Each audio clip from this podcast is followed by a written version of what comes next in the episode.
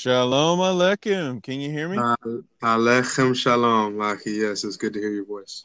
Baruch Hashem. Well, let's get started with the Parsha Tehillim. Get you some. All right.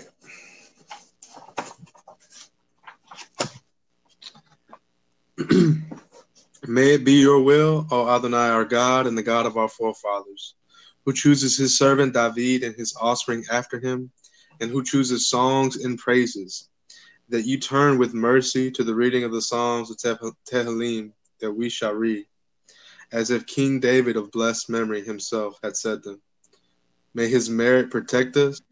May the merit of the verses of the Tehillim and the merit of their words, letters, vowels, and cantillations, as well as the divine names formed by acronyms of the initial and final letters, stand us in good stead to atone for our transgressions, iniquities, and sins, to cut down tyrants and cut off all th- the thorns and briars that surround the supernal rose, to unite the bride of youth with her beloved, with love, brotherhood, and fellowship, and from that unification, may abundant sustenance be drawn to our spirit, breath, and soul, to purify us of our iniquities, forgive our sins, and atone for our transgressions. Amen. Just as you forgave David, who said these psalms before you, as it says, "The Lord has removed your sin, you will not die."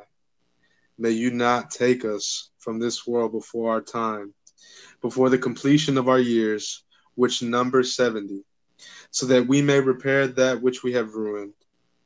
May the merit of King David of blessed memory shield over us and around us, that you may be patient with us until we return to you in complete repentance.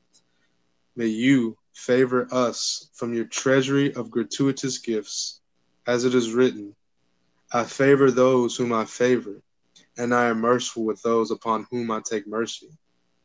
And just as we sing praise before you in this world, so may we merit, O Adonai, our God, to sing songs and praises before you in the world to come. Amen. And through the saying of Tehillim, may the tulip of Sharon be inspired to sing with a sweet voice, with happiness and with joy. May the glory of Lebanon be given to her, majesty and splendor, in the house of Adonai, our God, speedily in our days, b'shem Yeshua HaMashiach. Amen. Selah. Amen. King Yehiratzon. Toda Rabah. Habibi. All right. Tehillim sixty-eight. Okay. Tehillim sixty-eight. So, I just want to point out that this Tehillim is act- actually, so there are There are psalms that are Mizmorim. I'm, I'm not sure if I'm saying that right. And there are Shirim. Kin. Okay. Yes. Yes. Okay. So Mizmor, Shir, right? Right. That's two different this, types. This psalm is both. What? Yes. It actually says uh, Le David Mizmor Shir. So, right. What is Mizmor Shir? I'm glad you asked. A song, a song, a psalm, you know? This is what it says. The literal translation is a song, a psalm. It says uh, that when you have these two, it says the, the corresponding two above themes are the Psalms two titles. I'm actually pulling this from the Psalm before this, sixty-seven, which explains the Mizmor and Shir. Mm. So I'm circling back to sixty-seven. All right. Mizmor and Shir, which refer to do to two different types of spiritual service. Mizmor is a song played with instruments. This the song's expression is diminished and modified by the constraints of the instrument. This is the song of the angels whose devotion is restrained by their inherent limitations. Their particular form prevents their complete absorption within God. Shir is a song that is vocal, a pure exp- expression of the soul, unencumbered by instruments. This is the song of the disembodied soul in heaven. When the soul is unfettered by the egocentric body, its desire to unite with God is limitless, and its song is clear and unrestrained. The sustenance of the nations is channeled through the angels, Mizmor. The angel song therefore refers to the nation's refinements. The song soul, Shir, refers to the blessings bestowed upon the Jewish people. Wow. So, just to sum all that up, says, this is uh, Yah- Yahael or Ashlik himself explains Mizmor and Shir differently. In his interpretation, Mizmor alludes to the good that the Jewish people will receive. Shir alludes to the enlightenment of the nation. So, wow. Which one is it? Yes, yeah, there's actually there's actually it actually drops down another source over here. It says uh, I'm I'm going to the Big Green Book fifty-four A. It says uh, okay.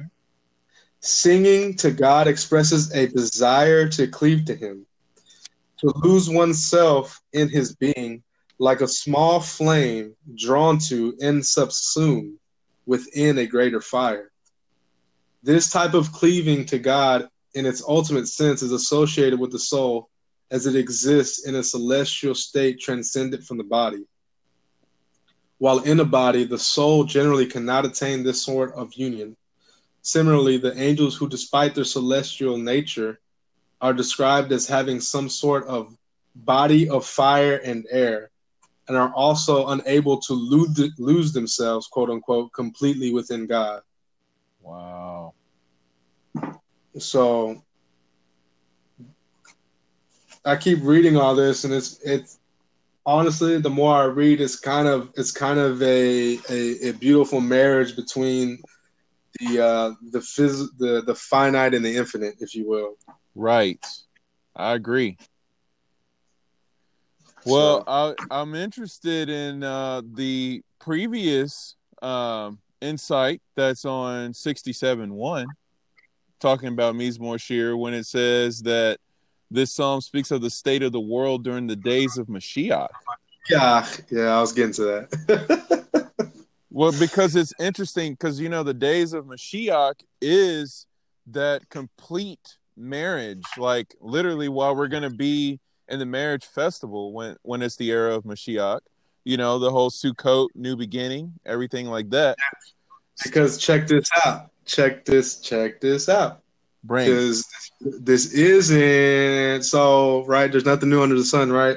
Oh. So, it says, the dedication of the temple initiated a pair, oh, sleep out, let me, let me, let me go back. It says, uh, Mizmor connotes the music, the music of instruments, while Shir connotes the song of it, of the human voice. Okay.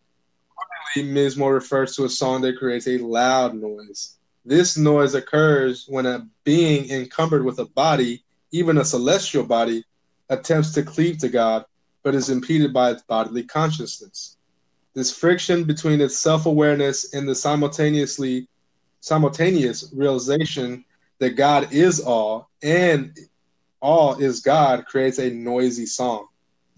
Wow. Shir, on the other hand, refers to a quieter singing comparable to a person humming a tune in his own head without actually voicing the song. This is the singing that the aspect of our souls that remain transcendent from the body, because it is unencumbered by any sort of body and self-awareness. It is capable of achieving true unity with God, free of any friction or noise. The dedication of the temple initiated a paradoxical phenomenon. Why?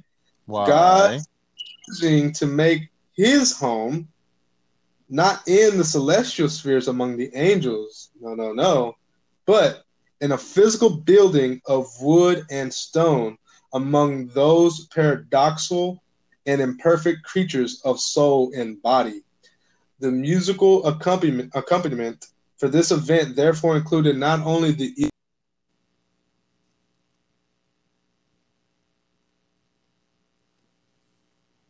is going on?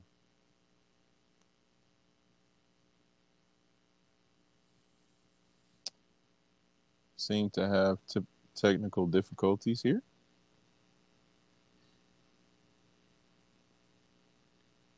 Ish Pela.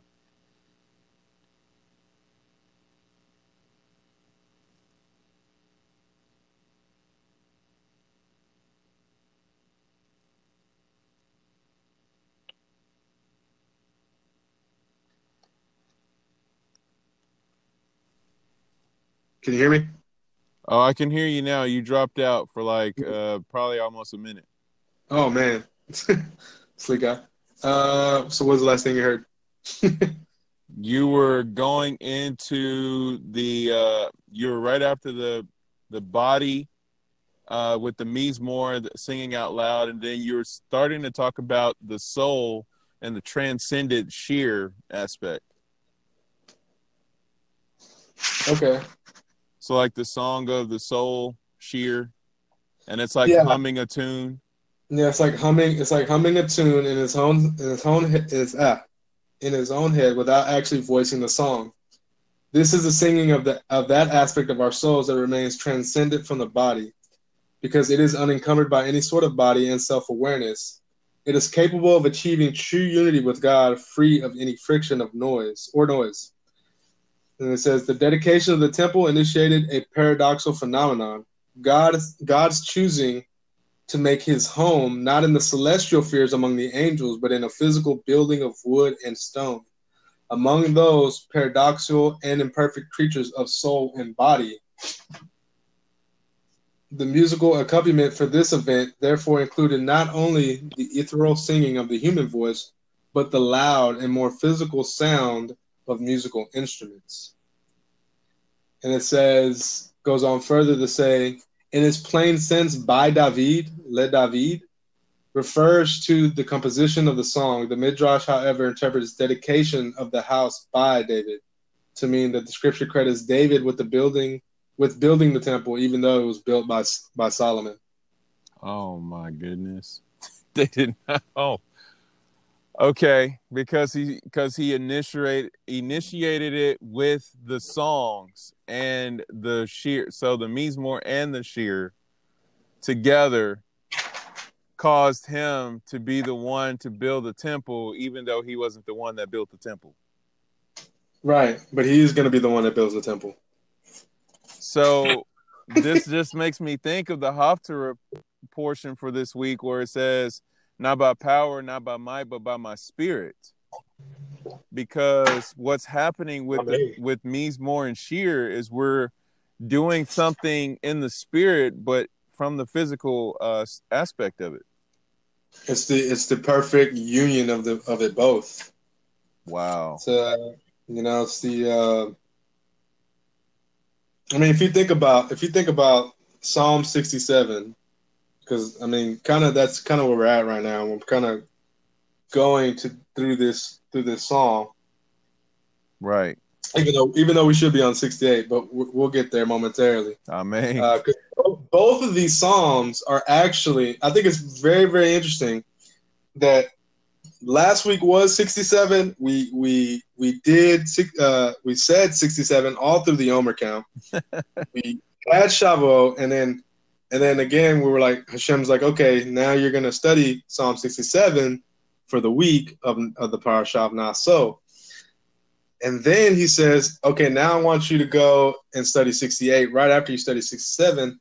And it's interesting that they're both Mizmor Shirs. Mm. The first one is the Mizmor Shir, and then the second one is Le David Mizmor Shir, insinuating that That's that is the progression here. You're you're turning to the menorah, so to speak, right? Right.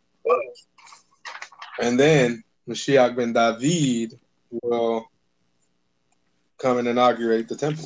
Oh, what you just said, that totally clears up uh, more insight, or brings more clarity to the insight of kindling the lamps towards the face of the menorah. Oh, my goodness. For the Parsha opening this week. Oh, wow. Baruch Hashem. Well, we are reaching our, the end of our first segment. So to our listeners, slicha for the technical difficulties.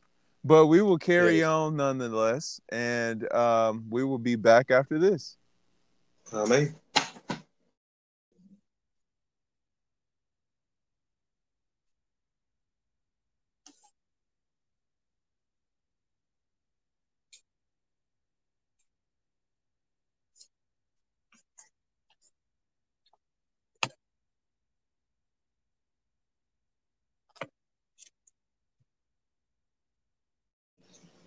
All right, shalom, and we're back. Ish Pela, how you doing? Uh, muy bien. Excelente. Well, if I could just kind of bridge back to where we started with the Tehillim um, for Beha Aloteca here. Um, as we were talking about how the Shir is like a, a humming via the soul. Yes. I was immediately led to Romans chapter eight, verse twenty-six.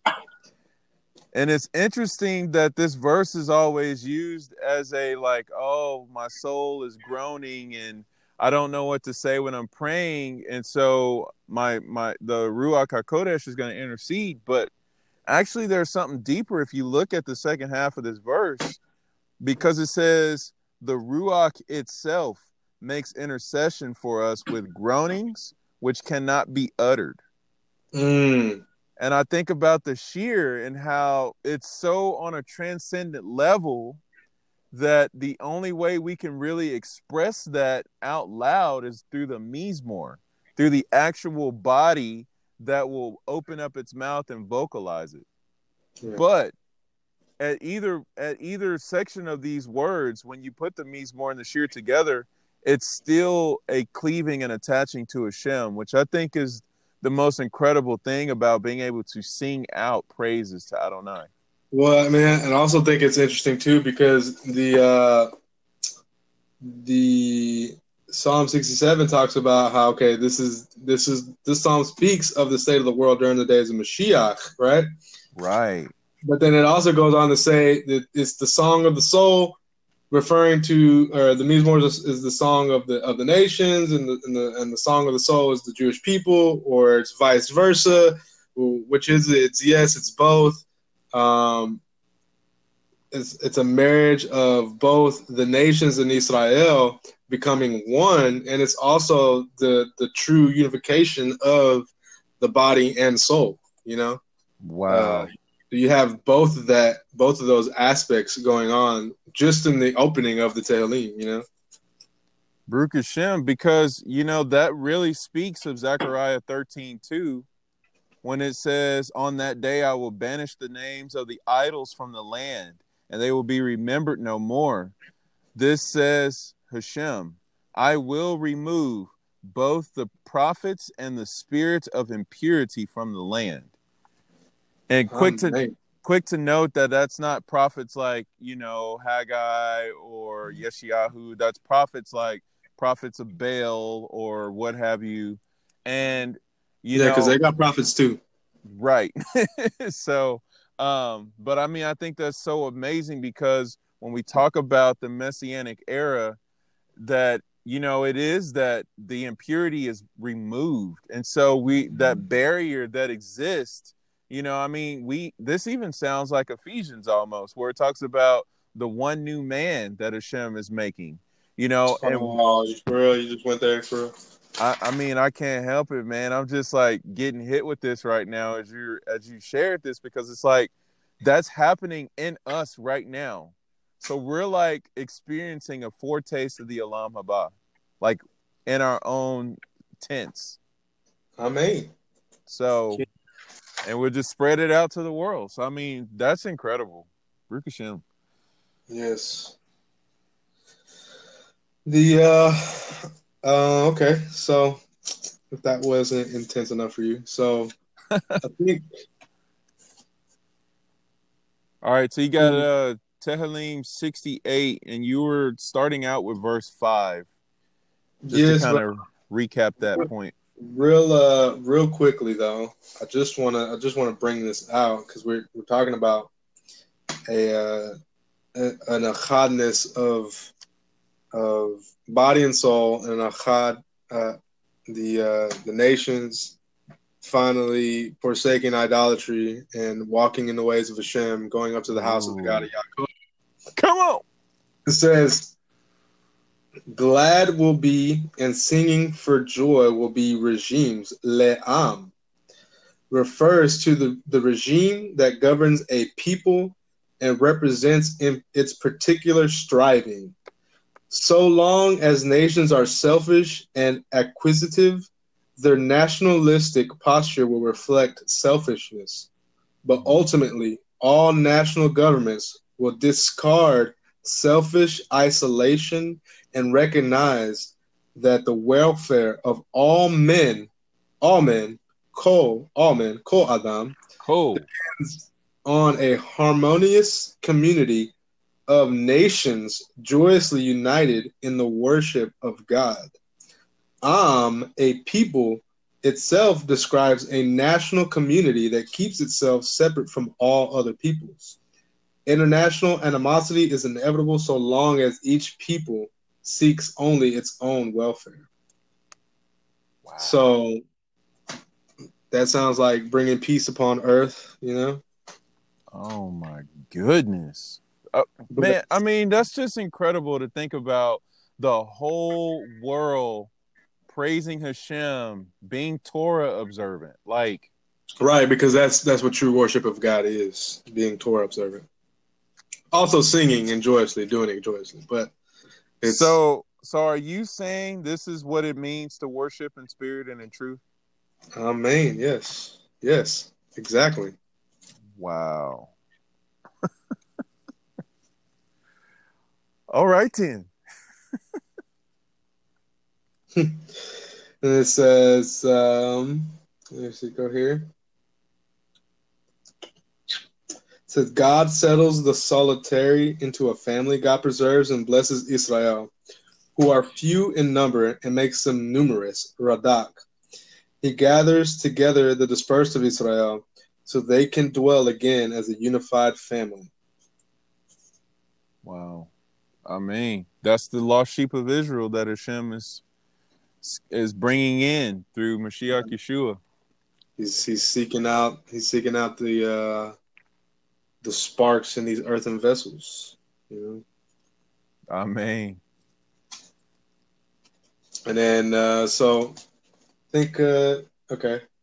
So I just want to reiterate my my favorite drop in this whole Tehillim right now. Come on. It says Beya Shemo. With Yah, his name, with Yah, his name is literally the translation. Praise Hashem with his name Yah, which denotes the creator and sustainer of the universe. Radak. That's Radak. And then in the Green Book, it says one twenty-four b, we are assured our salvation since God's name Yud-ke, Vav-ke is currently incomplete. With the version Yah, this this the salvation their slika the salvation is therefore necessary for the sake of completing his name. Alternatively, praise God with his name Yah, which refers to God as creator of the world and the cause of our existence. Wow. And Yah and, and the Yod and Hey being Yeshua HaMashiach. Amen. Wow, it's incredible. Yes. Be- because when you think about two, you got breaking these letters down here, you got the bet, then you got Yah, so in Hashem's name or with Hashem's name. And then for Shemo, Shemo is the Gematria of three hundred forty-six, which is one uh, letter extra than the Gematria for Shiloh. So when you think about the word Shiloh, Shiloh is the one who is the lawgiver. And so if you added an aleph to Shiloh, which you could actually do uh, as one of the letters that could be missing if you spelled it out completely. I think I think also even even if you spelled it without the aleph, there's a gematria where you count the the whole word as as a gematria itself, like right. uh, you add one to it basically. Uh, Ba'al HaTurim, come on.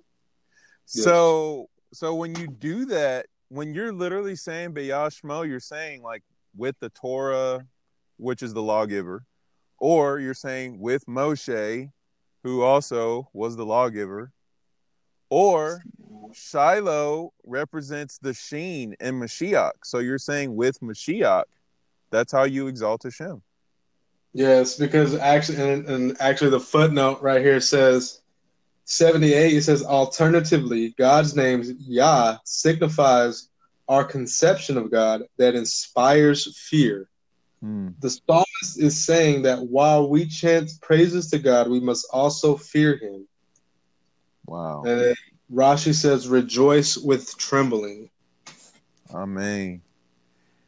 And the word to rejoice, rejoice, slika, is simka, which simka. is the rearrangement of Mashiach. Mashiach, yep. So, cool.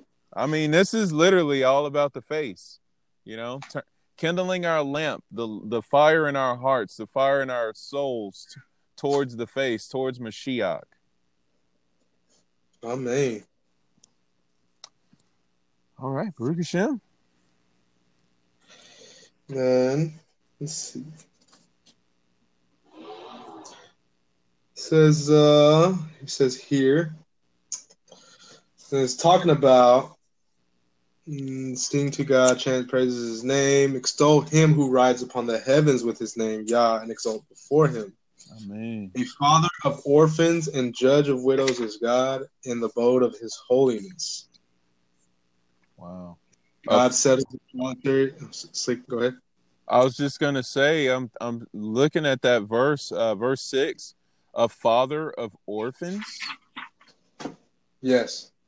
You know, the Ruach HaKodesh, when we receive the Ruach HaKodesh, it, it's a spirit, it's called a spirit of adoption. And we're called sons, and this is how we cry out, Abba. Oh, wow.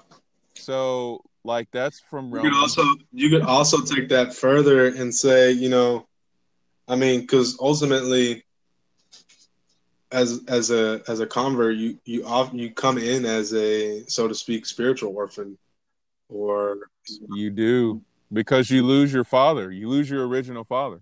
Right. Exactly. Man. Yes, okay. Yeah. That's kind of that's kind of intense if you really think about it, you know. So to the listeners that may be like, wait, you lose your father, what are you talking about? Well, you remember when Mashiach was talking to one of his Talmudim and was asking them, you know, to follow me, and they were like, well, first let me bury my father. And he says, let the dead bury the dead. Yes. You know, it's just kind of like you you don't get to, that's not your father anymore. Like, this is your father now. Yes. Like, I am your father. Hashem is your father, you know, so. The, he who gives true life and life more abundantly. You know? Right. Now, that's not a carte blanche license, I know. Like, I'm just trying to cover some bases here of logic, you know, because it's just like, wait, so I don't have a dad anymore. So, like, what's up with this? But, like, you know, that's not saying go away from your parents, you know, and, and be like, yeah, I don't know you anymore. You're not my dad, you know, because then you would be forsaking the commandment that says honor your father and your mother. Mm. And then you have to go back to, well, who's my father and my mother? And that's the ones who keep the commandments. Or my, who's my mother and my brothers? Those are the ones who keep the commandments. So, you know, Hashem has given us earthly parents for a reason. We're not to forsake them or neglect them, because then we would fall into Mark seven, you know, where he's saying, well, you want to use the ethics of the fathers to forsake your parents. You want to say, I can't support my parents with funds because I, this is tzedakah, you know, and it's just like, no, no, no, no, no. Okay. Make sure we rightly divide the word. So we're talking in a spiritual sense of being adopted as sons, you know, that it's pretty much like spiritually we don't have a father, you know, until we convert. Right. So, Baruch Hashem, I just wanted to make sure I cleared the waves on that. Yeah, well, and the other the other thing I was gonna say was is just just the whole con. Uh, I feel like that's that's also like Abraham's like thing too, because when you convert, you actually become a, a, a son of Abraham. You know. Ooh. Yes. So, yes. So why wow. did, why why Abraham? Because Abraham it correctly identified his his father. You know. Ooh. Wow. Baruch Hashem. So, and you know, he did he did take care of his father, you know, even into Parsha Lech Lecha, you know. Yes, yes, he did. So Baruch Hashem. All right, so we've concluded another segment here. So uh, let's go ahead and take a quick break, and we'll be right back. Amen.